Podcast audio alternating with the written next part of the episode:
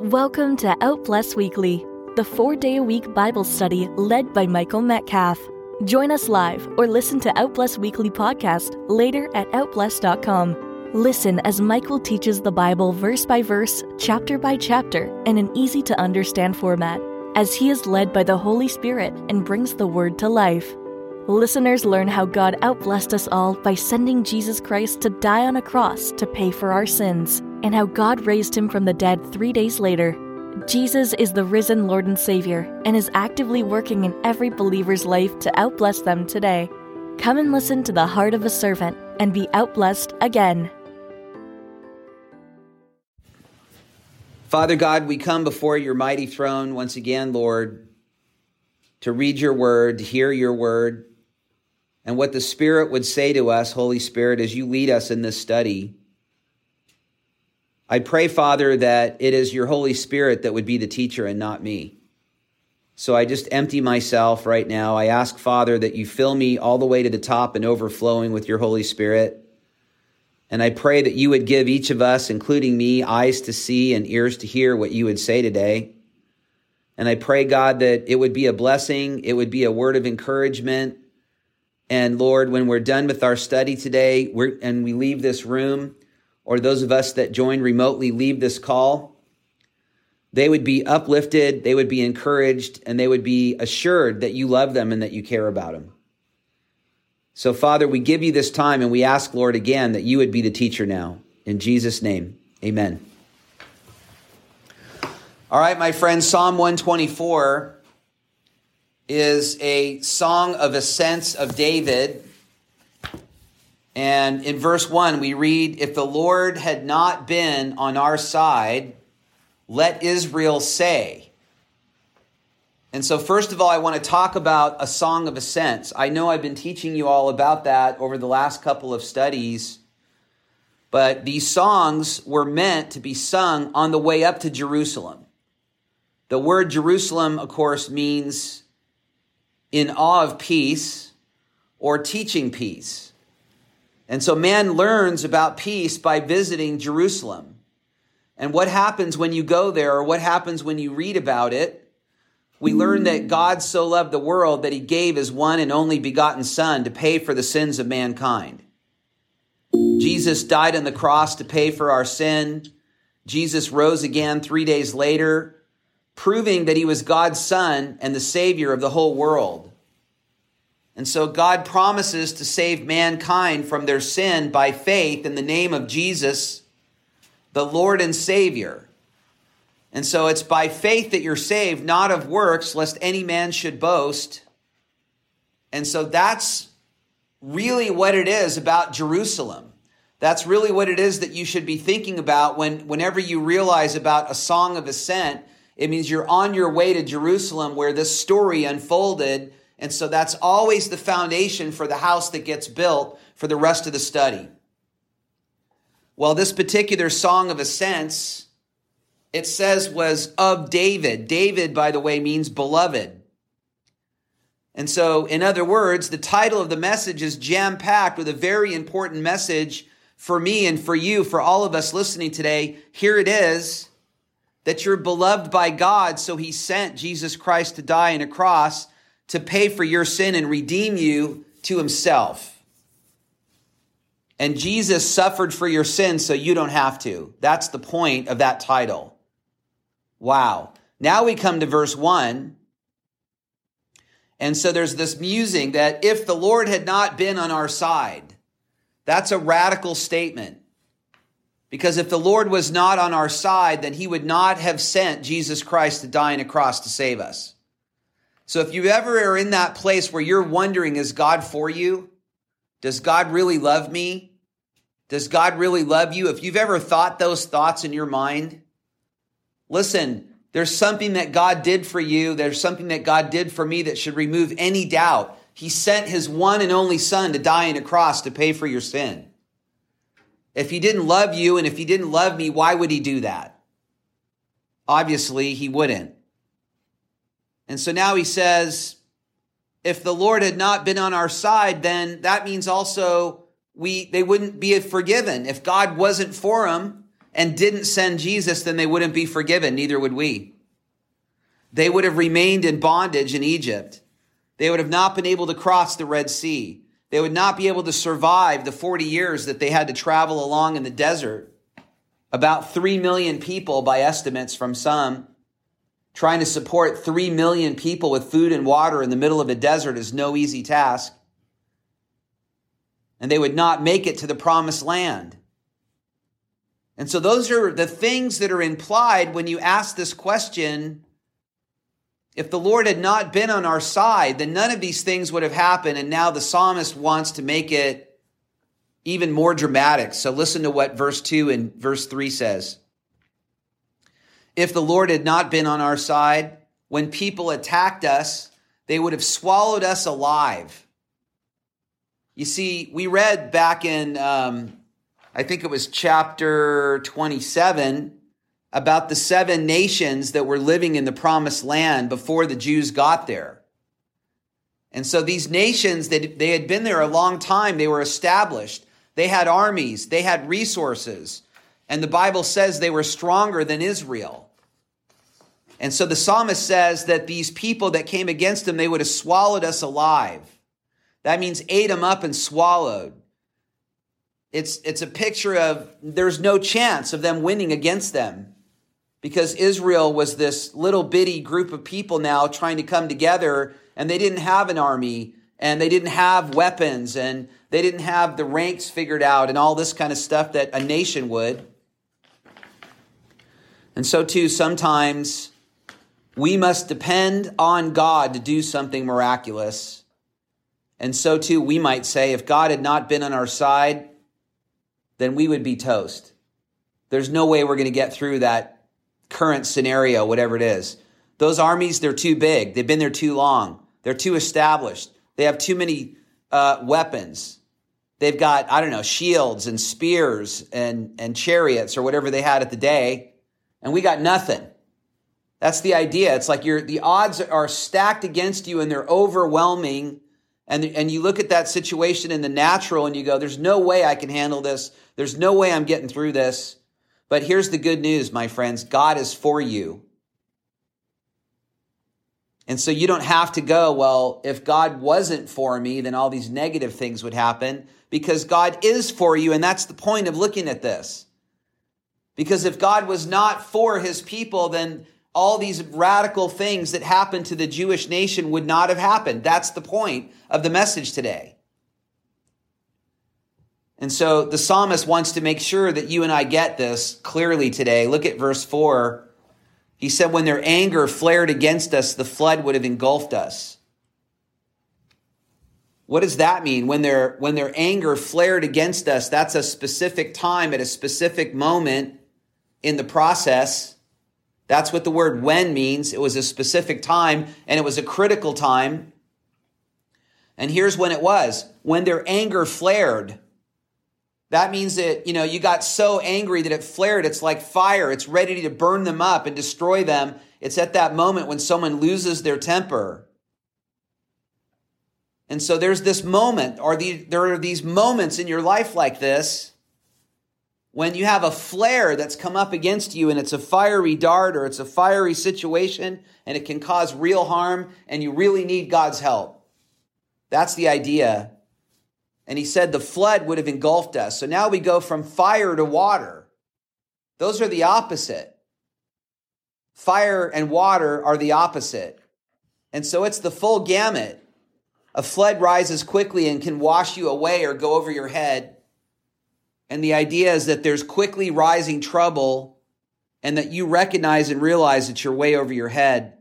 And so you're going to arrive at this moment where you say, I am not able to survive this without God's help. And so just like the psalmist, you're going to have to ask yourself a question today. Is God for you? Does God love you? Are the promises of God's word true or not true? If God says he loves you and he's going to protect you and he's going to bless you, do you believe it or don't you believe it? Because you're going to have to answer that question, not just once in your life. I wish it were a one and done scenario. I wish it were that easy, but it's not. You're going to get tempted just like me and just like the psalmist. and you're going to be tempted by your circumstances or what you can see or what you hear or what you think or what you read or what you watch or whatever the circumstances are that are unfolding before you. And so over and over and over again in the natural mind, you're going to have to ask yourself the same question. Is God for me? And my prayer for all of you today is that you will arrive at the same decision that the psalmist did. And that decision is that God is for you. Because if he is not for you, then all these other blessings that have happened in your life would have never have happened. And all the stories that we read about today, thousands of years later, about how God intervened on behalf of Israel, none of those things would have happened if God was not for his people. And so I hope by rereading the historical books and the records of how God interacted with his people, that you can see his faithfulness generation after generation after generation. And that should build your confidence and trust in God today. Because he went, he went through all kinds of different things with them. Well, the torrent would have swept us away, verse five. The raging waters would have swept us away. A torrent is violent. It comes rushing in. And so once again, without God's help, serious trouble was going to come rushing in. He called it the raging waters. Raging waters are out of control and they're loud. They're making noise. And so the world often seems like this to me. They're like big waves. They're raging waters, big waves coming one after the next, and they're coming crashing down and they make noise. And so they're kind of threatening. And the psalmist says we would have been swept away by that. Would have means for certain. It would have been done. It would have been over. They would have been carried away and drowned and dead and gone.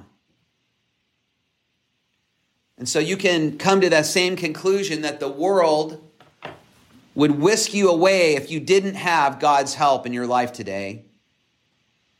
But then notice what it says in verse six. Praise be to the Lord, who has not let us be torn by their teeth. Praise be to the Lord. It's always good to praise the Lord. And why should I, why should you, why should we praise God today? Here's another reason that you're learning today. Because he is our hope and he is our refuge. He is our hope and he is our refuge. And because he's our hope and he's our refuge, that's the safe place. That's the place that you run to for protection against your enemies. And he's a solid rock on which we can stand on that. And so you're not on shaky ground. You're not on sandy ground that's going to get wiped away under your feet. You can stand on the rock of Jesus Christ. He's your refuge. You can run to him. He's going to protect you. That's your hope. That's my hope. And because of that, you can praise the Lord. Now listen, it says, who has not let us be torn by their teeth. And notice that. He said, who has not let us. That means it's God that's protecting his children from harm. It's him. It's something that he's doing. And so the harm would have to come. But God, as this harm is coming, God is standing between you and the harm. And he said he would not let us. He would not allow that harm to get to you. It has to cross God to get to you. And God's standing there in front of you with his mighty right arm and his shield. And he's going, oh, no, you don't. Those are my kids standing behind me and you're going to have to go through me first. And those of you who are fathers would know in deep in your heart, what would you do if some harm or somebody was trying to harm your kids and you were standing in front of them? Is there anything that you wouldn't do to protect your kids? Oh, no way. If somebody was going to try to harm either one of my kids, they'd have to kill me first. And don't you think your heavenly Father thinks like that? And he's God Almighty. He's not limited by the mere power of man or of some devil spirit. He's Almighty God, all powerful, all knowing, the creator of every single thing. He's standing in front of you, protecting you from whatever these harmful things are that are trying to come into your life. That's the picture.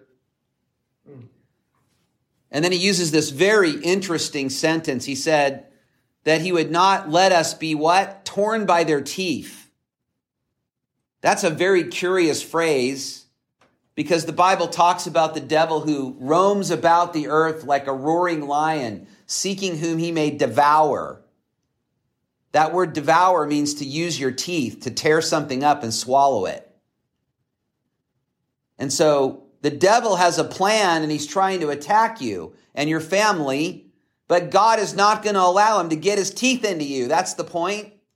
God knows what he's up to, and there's no way he's letting that happen. God's more powerful, far more powerful, and he's omniscient, and he's omnipresent, and the devil is not. And so he can and he will prevent the devil from tearing us up too, just like the psalmist arrived in his thinking in verse six. And so now notice verse seven, and first note that it is number seven. Seven is the number for completion. It says, we have escaped like a bird from the fowler's snare. Wow. We have escaped. It doesn't say we're going to escape. It says we have escaped. What does that mean? It's already done. It means that God is definitely going to provide a way where there was no way, and God's people will escape the plots and plans of evil men. And so we will escape like a bird. We'll fly away.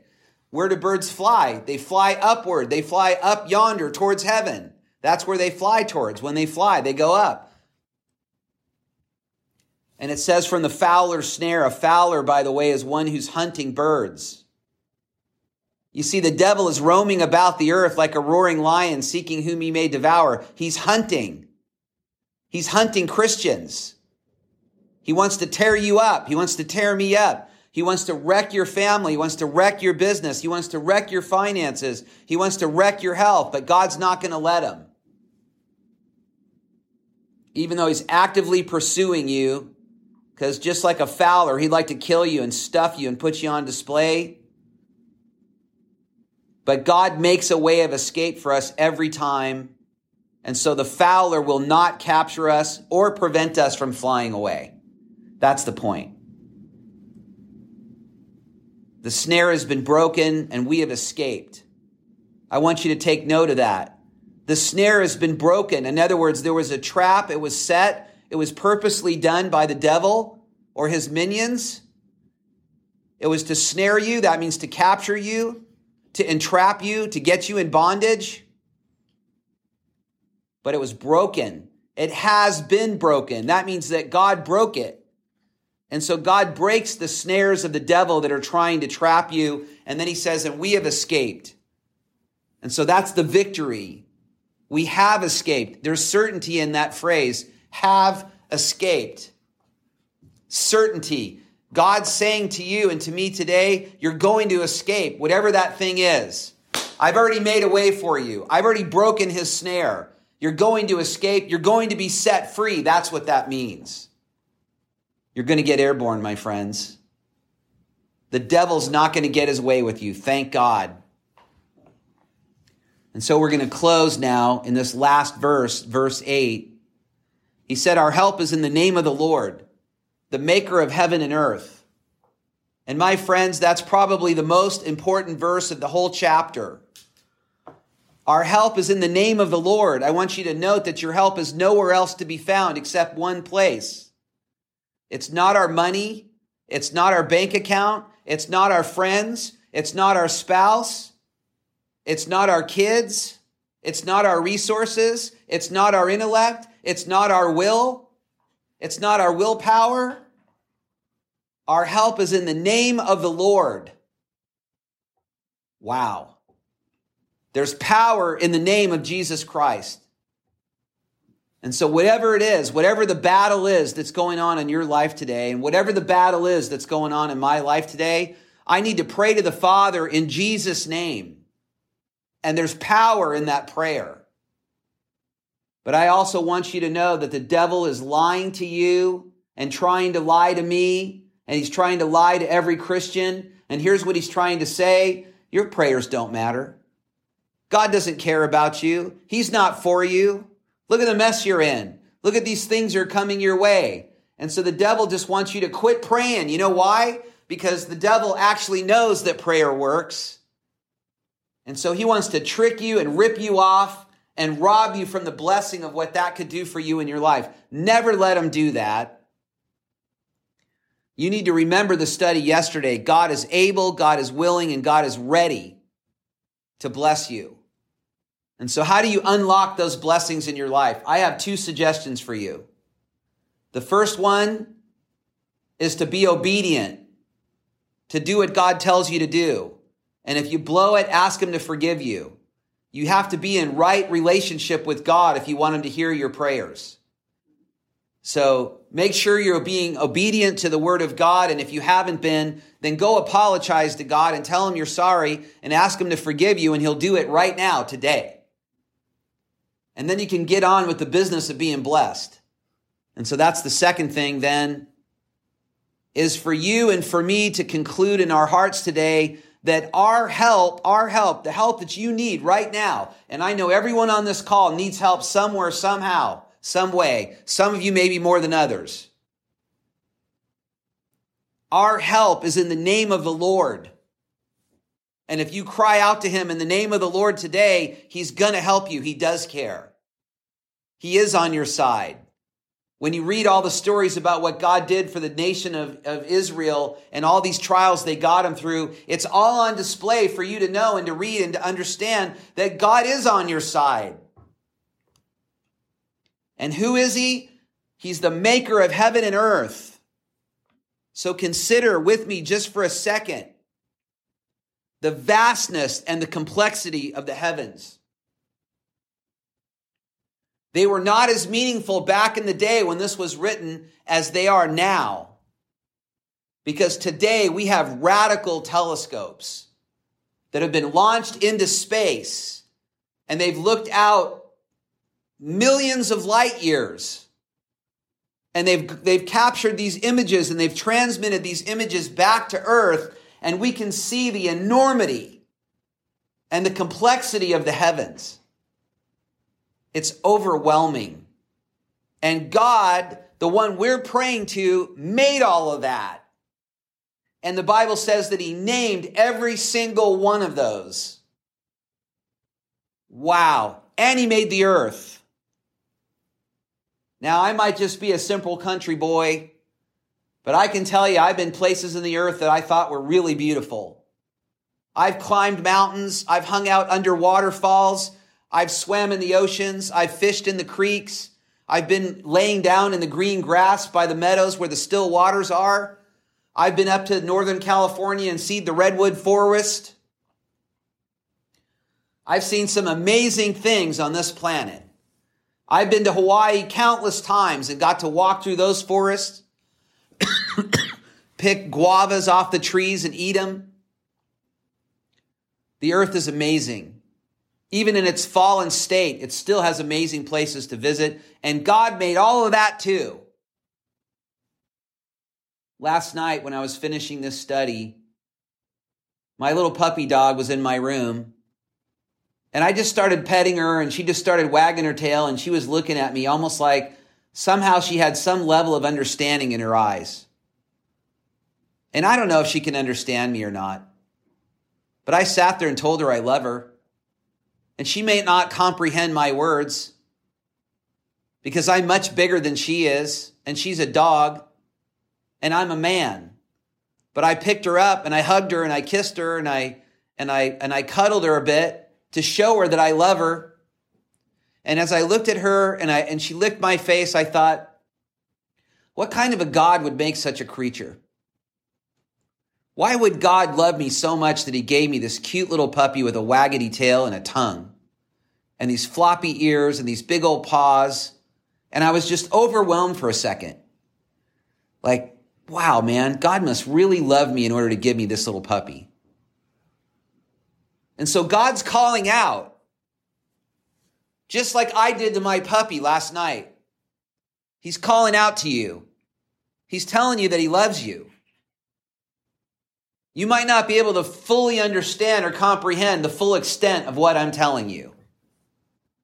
But you can certainly look at the historical record for a second today And look at how he protected the Jews, and he did impossible things for them time and time and time again. And you can look up into heaven, or, you know, go look on the internet at these pictures from these telescopes that I spoke about a minute ago, or you can go back in your memory and think about the beautiful places on the earth that you visited, or you can go look at a puppy dog or anything else that you want and see God's love is everywhere all around you. And his power and his might is undeniable. And so, yeah, I want you to ask the same question the psalmist did again. Is God for you? The answer, my friends, is overwhelmingly yes, he is. Father, thank you for who you are. Thank you that you are for us. Thank you that you do love us. Thank you that you do care about us. Thank you, Lord, that you do hear our prayers. Our help comes from the Lord Jesus Christ. We confess it, we believe it, and we thank you, Father God, that we could ask anything in Jesus' name, and it would be so if it's according to your will. So, Father, I'm asking, I'm asking that you meet every need that's represented on this call. I'm asking you, Father God, to search our hearts, Lord, every one of us, Lord, and meet every single need that we have. Thank you, Father, that you will send the help that we need, because you know, because you're able, because you're willing, and because you're ready to receive this prayer. So thank you for hearing it, God, and thank you for the blessings that are now coming upon all of us, Father. And it's in Jesus' name, amen.